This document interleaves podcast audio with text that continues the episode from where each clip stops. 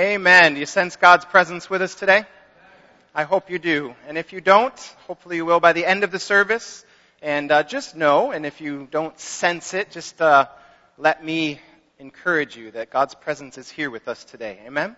His Holy Spirit is moving among us. I'm going to have Olivier come back and read Romans chapter 8, verses 12 to 17. And I will have it up here on the screen in English so you can follow along.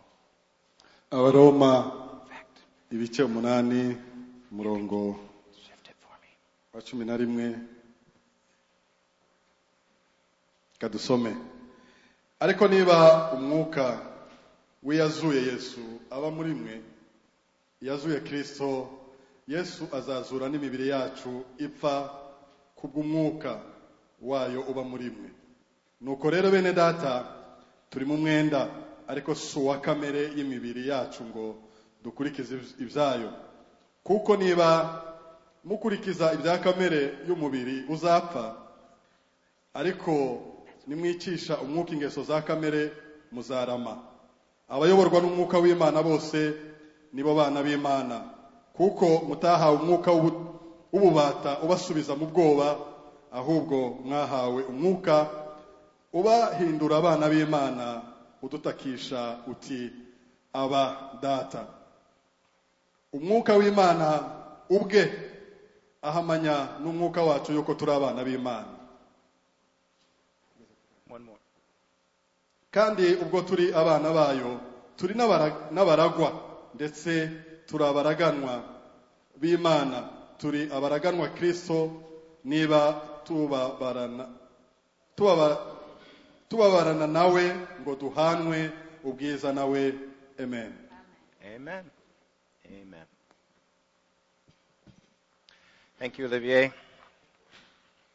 That passage speaks about fear, being no longer slaves to fear. Today I'd like to talk with you from our series Letters to Leaders. We're going to be coming from 2 Timothy, so not Romans, but that passage teaches us a little bit about fear and sonship and adoption. And we're going to be looking at 2 Timothy chapter 1, verse 7 as our text. So if you want to follow along from 2 Timothy, that's where we'll be coming from. I've titled today Reset, and my goal today is to kind of guide us through, maybe help us to consider, might be a good way to say it, to guide us through what it means to, what we need to do to reset our thinking when we find ourselves in places of fear.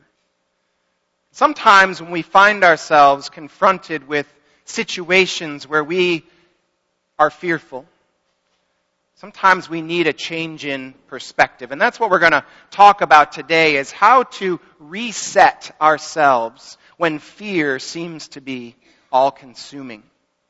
So that's where we're going today, and again, we're going to come from 2 Timothy chapter 1, verse 7, and it's one of my favorite verses in the New Testament. Some of you might have memorized it as well, and we all know it in different versions, you know, but for the spirit that God gave us, it is not a spirit of fear, but it is a spirit of power, spirit of love, and a spirit of self-discipline, or a sound mind, some of you might have learned it as. The spirit that God gave us is not a spirit of fear. So I walk into a restaurant. This is just a picture of a random restaurant. I walk into a restaurant. I am with somebody that I know. Maybe it's my family. I sit down, and the server brings some menus, and we sit down, we start looking at the menus, and they come back and we order, and we're sitting there waiting, and we're talking, we're chatting, and the room is filled. Lots of other things, and we're sitting near other people and that sort of thing, and then the server brings the food, and our family, we always pray before we eat. But I notice all of the people around me. I notice the people that are looking at me, and I notice the server's gonna look in. Are they gonna come back? Do we need to refill the water? And it's like, where do we pray? Where do we fit that in, right? Because we're being kind of eyed, we're being looked at, or at least I feel like we are. And so what do? I pray, but I kind of cut it short because I want it to fit right in that little window of time when we're not being disrupted by anything, right? Fear of maybe what people think has caused my communion with God to be cut short. I might be alone in that, but that's okay. I'm just telling you, that's kind of one of the things I've struggled with. Just fear of being in public and expressing my faith. It's just a random picture of some people in a gathering. So I find myself in a gathering, different story, different scenario. I find myself in a friend gathering. It's people that I know, people that I'm generally comfortable with, but maybe not close friends. And we're having a great time. We're talking. We're having a really fun time talking. But the conversation sort of shifts. It shifts into maybe politics. Or it shifts into some of the social issues or something like that. And all of a sudden, I find myself kind of in the minority. Like all of a sudden, the group is talking about this and they're taking this perspective, and I'm like, but I don't really agree with that, but now I'm alone. I'm kind of on an island, and so what do? I kind of shut down. I get a little quiet. I stop asking questions. I withdraw because I'm fearful of rejection. I don't want to put myself out there too far. I don't want them to really know what I think because this great group of friends maybe wouldn't continue. I have a really, really good friend. And all of a sudden, we've walked a journey together for a long time, and all of a sudden he comes to me one day and he says, you know what, I don't think I believe the same things that you believe. I don't think the Bible says what you think it says, and I think you're wrong. What do? I'm forced, in that moment, my friend has kind of forced me to take a position, take a side. Am I going to side with my friend? And I want to keep that friendship. And of course, I want to keep loving them. I want to keep encouraging them. I want to keep walking that journey with them. But I really have a pretty firm conviction on what I think the Bible says. And how do I make them feel comfortable around me, but at the same time let them know what I think? And what if they start saying things about me or my family or the church? Or what if they start saying some things that are hurtful? And I'm fearful. I'm fearful in that moment of what somebody's going to say to me, what I'm going to feel in that moment, or how I'm fearful of the unknown. I'm fearful of all kinds of stuff. Those are just 3 small vignettes or examples in my own life of ways that fear has encroached upon my life. I can't begin to unpack all of them. This morning we'd be here a long time. And I certainly can't unpack all of them for you. But today we're looking at ways that fear inhibits us. Fear comes in all shapes and sizes. Of course, there's the big fears, right? There's fears like jumping out of a plane, or maybe walking down a path and being confronted by a mountain lion, or getting ready to walk into battle, and kind of the fear of battle and conflict. Or maybe it's a fear of going to this job interview that you really, really want, but you're just not quite sure if you're qualified. And so there's this fear of saying all the right things, and maybe it's a fear of somebody breaking into my house. There's big fears, right? There's all kinds of those big fears, but there's all kinds of little fears, some of which I've already touched on a little bit, right? The fears of what will people think of me, my choices, my decisions, what will I do in life? Did I make the right decision?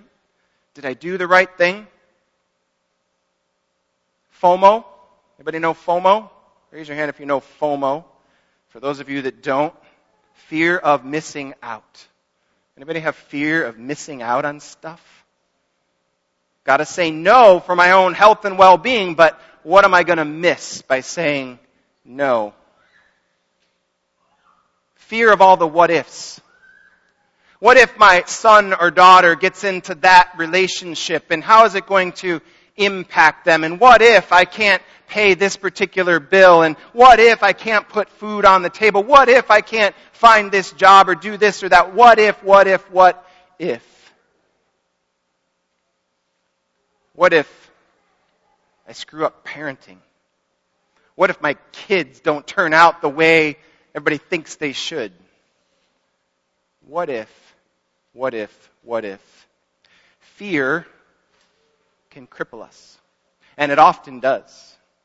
Fear can cause us to do all kinds of things that go against Christ, that go against a life lived in the confidence and power of the Holy Spirit.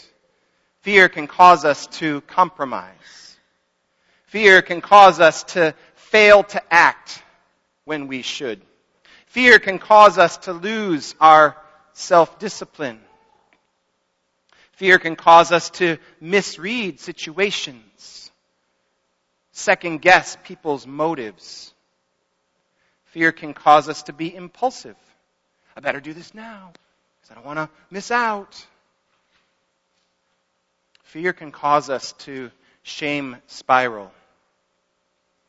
You'd have to be a fan maybe of author and Dr. Brené Brown, who talks a lot about the power of vulnerability and shame in our culture and how much that influences us and how much fear is involved in the idea of shame and making mistakes and feeling like I don't measure up and comparing myself. And when I start comparing myself and I get into this spiral of like, I don't compare, I don't measure up, and all of a sudden I'm not good enough, and did I say the right thing? And we begin to do this spiral downwards, and our self-image goes into the mud.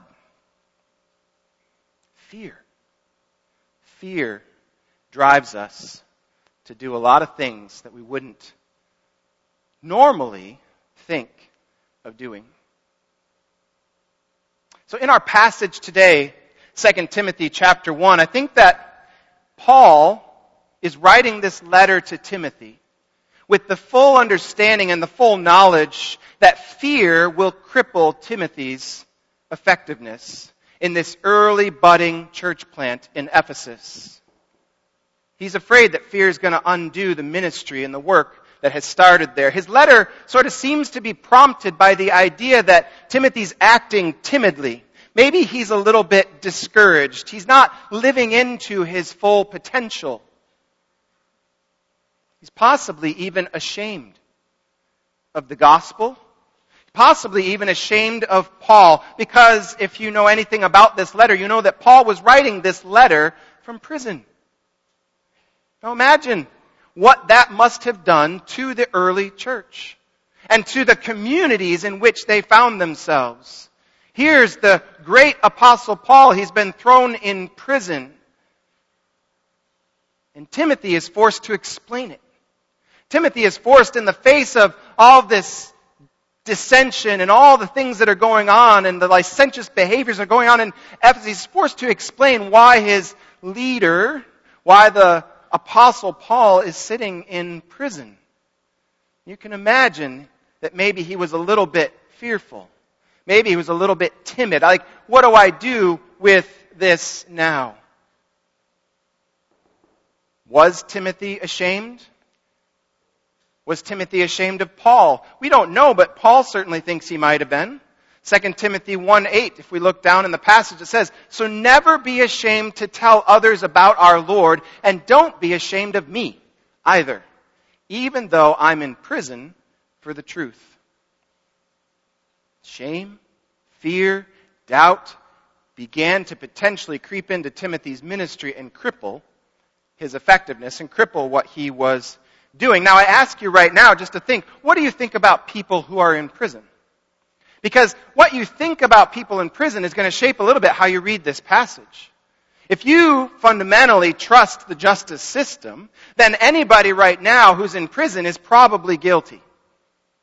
But if you come at this from the idea that the prison and the justice system is not all that fair and inherently unjust, then we might be a little more predisposed to think of those who are in prison as innocent until proven guilty. But how you shape your view of the justice system impacts how you read this passage. And for many of us, the other perspective that impacts how we read this is the way we've been raised. This is Paul we're talking about. Paul is in prison. And to our eyes, Paul in prison is the greatest injustice there ever was. If you've been raised in the church, you know Paul is the pillar of the church. So of course he's not wrong. But I urge you for a few minutes to think, what was it like back then? What was it like for Paul, who was relatively unknown, to be in prison? Think about somebody maybe right now who's in prison or has been accused of doing some things now, and there's sometimes a sense that they did something wrong. Except if they're Christian, or maybe they're being persecuted. Think about those in the Middle East right now. Pastors and other leaders in Christian churches are being hauled into prison right and left all the time, right? And the Christian churches, the people that pray for them are believing in their innocence, of course, but they're in communities, Muslim communities dominated by the Islamic faith, and of course those individuals think that they're guilty. And so it's in that milieu, that setting where Paul must be wrong. But Timothy's like, no, Paul didn't do anything wrong. And Paul's like, I didn't do anything wrong. But they're in a community of people that says he must have done something wrong. Because what are they trying to do now? If you take a stand, as Timothy must have needed to, and as we sometimes need to do in our day, if you take a stand, what do? You align yourself with that person. Now you open yourself up to ridicule. You open yourself up to the potential same outcome. Do I want to go to prison? Do I want to be thrown and cast in jail? Do I want to be ridiculed and martyred? It happens today, but I'm forced, right? Confronting my fear of who do I trust? Where do I stand? Who do I align with? And imagine how hard Timothy must have been fighting. Because you know they were attacking. I believe they must have been attacking his credibility. Look at Paul. This is your leader. He's in jail. Why would God throw anybody? If they're right, if he's doing the right thing, why would he be in jail, Timothy? Come on now. Tell us a little bit more about your God. What is this all about, this injustice? If Paul is unjustly treated, you hear that over and over and over again. And some of you do. Some of you hear that today. Some of you hear the attacks against your faith because it's so countercultural. It's so against the grain. And it chips away at your confidence. It undermines your faith. And you begin to ask all those why questions. Why, God? Why would you do this to me? Why would you put me in this position? Why don't you just come and do something? Why don't you change the perspective? Why don't you do some miracle right here and right now? You know, I believe you can, but why don't you? Why? Where are you, God? And all those why questions, they just chip away at our confidence. They chip away at our belief, our trust, and they chip away so much so that when somebody else comes along and at some point, we crumble, we fade, we lose our confidence.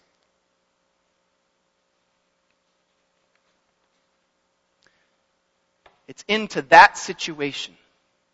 It's into that idea that Paul writes this letter. Could be writing it to you and I today, couldn't he? And what does he do? Paul, very quickly, in the first chapter of 2 Timothy, changes the perspective.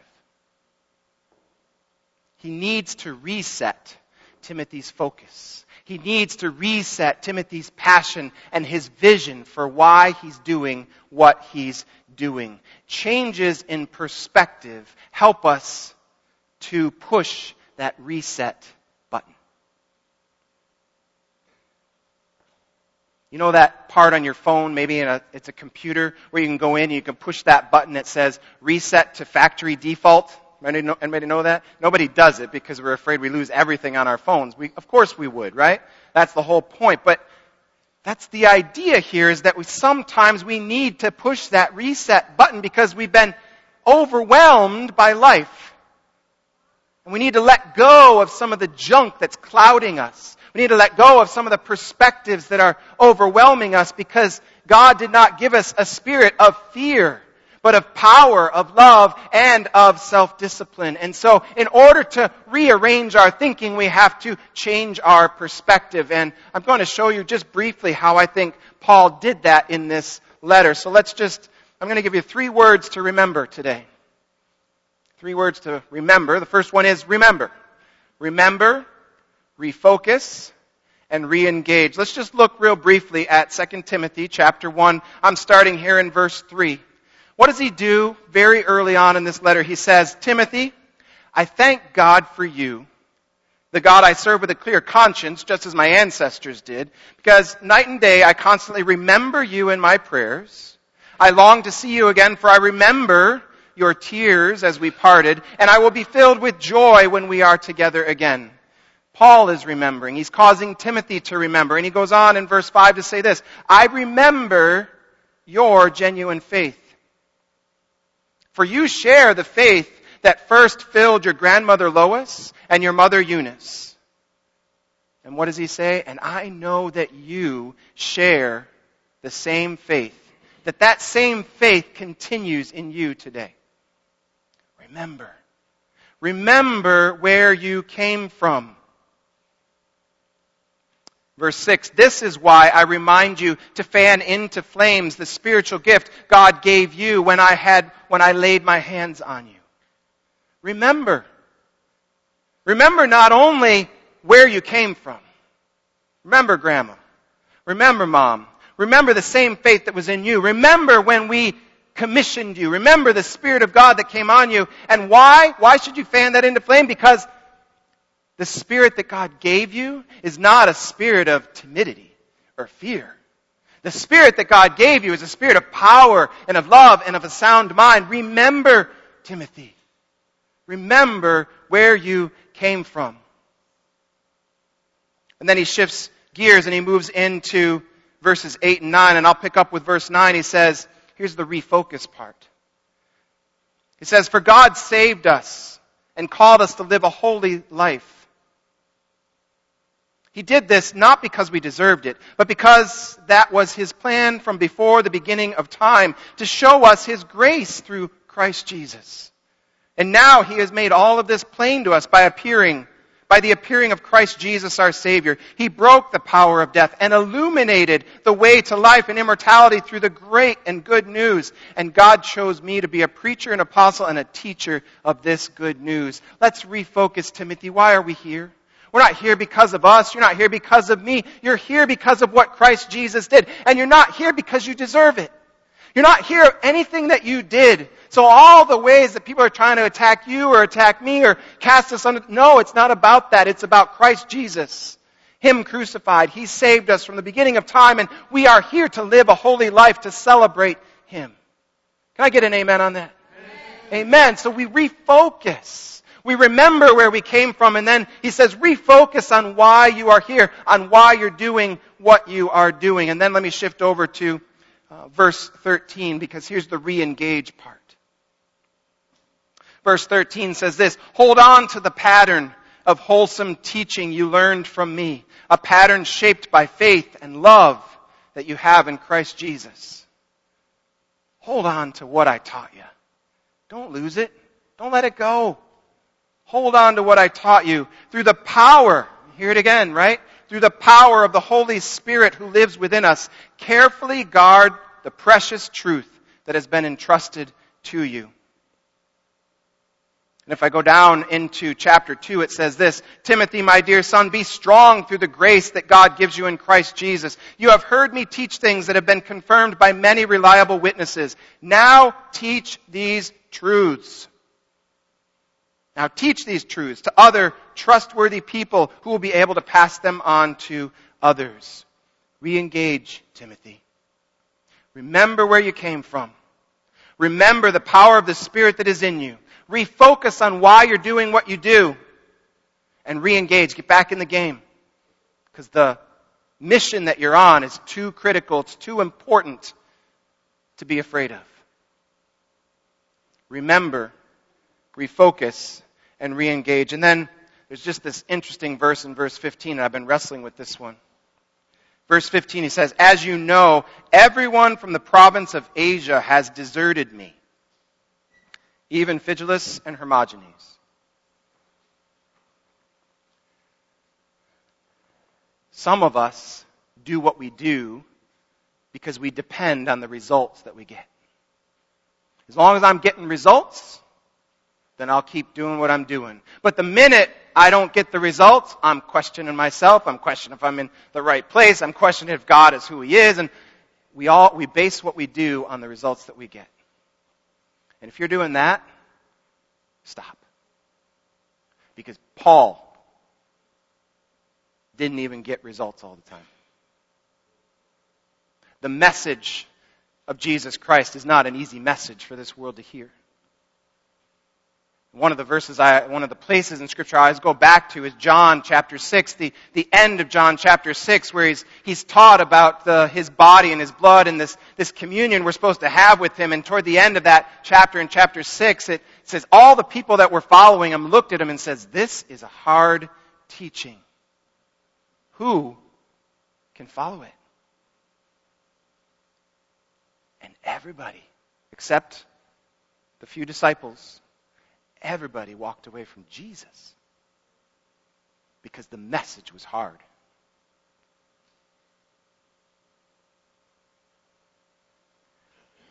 Don't base your life in Christ. Don't base the things that you do for Christ. Don't base your faith on the experience that you get, the reactions that you get from other people. Love God first.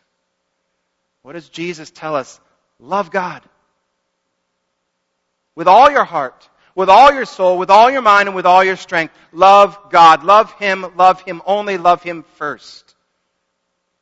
Only then do we love our neighbor as ourselves.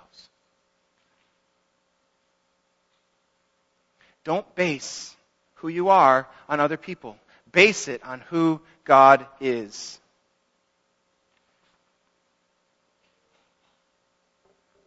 The Spirit that is in you, the Holy Spirit that is in you, knows no fear. Maybe I should say that again and get a little amen. The Spirit that is in you knows no fear. Amen.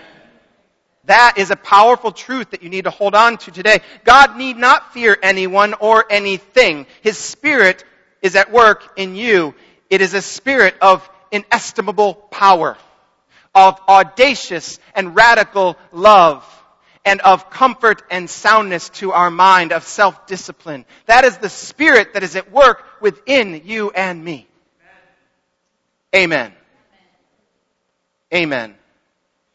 Some of you today are struggling with fear. And it's understandable. I shared with you just a few little ways that I struggle with fear. You're not alone. Your roots, and this is for those of you who have those deep roots right now. Your roots go deep. Your roots go deep. You know who Jesus Christ was. You know what it was like when you were converted. You know what it was like when somebody laid hands on you and prayed for you. And you know what it was like when you experienced the power of the Holy Spirit for that first time. You know, and I'm challenging you today, remember. Remember what it was like that first time when you came into contact with Jesus Christ. Remember the radical, life-transforming experience that you had. Remember. And then refocus. Refocus on who He is. Refocus on that moment. Refocus on why you're here. And then get back in the game. He wants you to be a part of the journey of life with Him. He wants you to be engaged with the people around Him. He wants you to be transforming the world around you. Remember. And refocus and re-engage this morning. You have not been given a spirit of fear. But fear is crippling many of us. For those of you who don't have those deep roots this morning,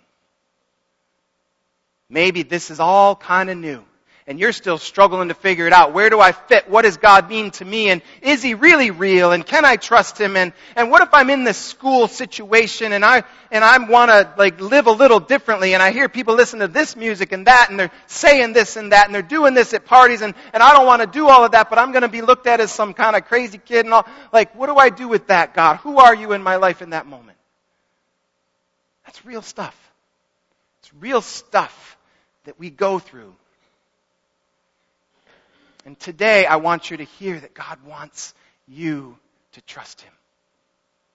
God wants all of who you are. God wants you to know that He made all of that stuff. And music is supposed to be enjoyed, but sometimes it can be used for evil. And relationships are meant to be encouraging and uplifting, but sometimes they tear us down. And we have to choose. Are we going to follow and trust God into the ways those things can bless us, or are we going to choose to live in the way the world does and be torn down by it?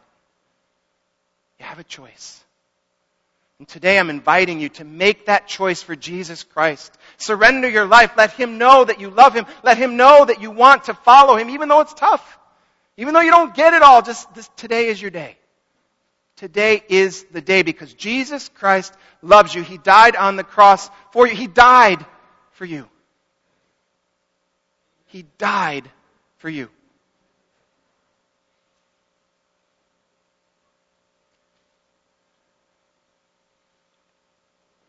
Hold on to these truths, fellow leaders, fellow disciples. Teach with boldness and confidence. Don't shrink back. Don't be ashamed of the gospel. We're surrounded by a world that would cut us and will cut us to pieces for our faith.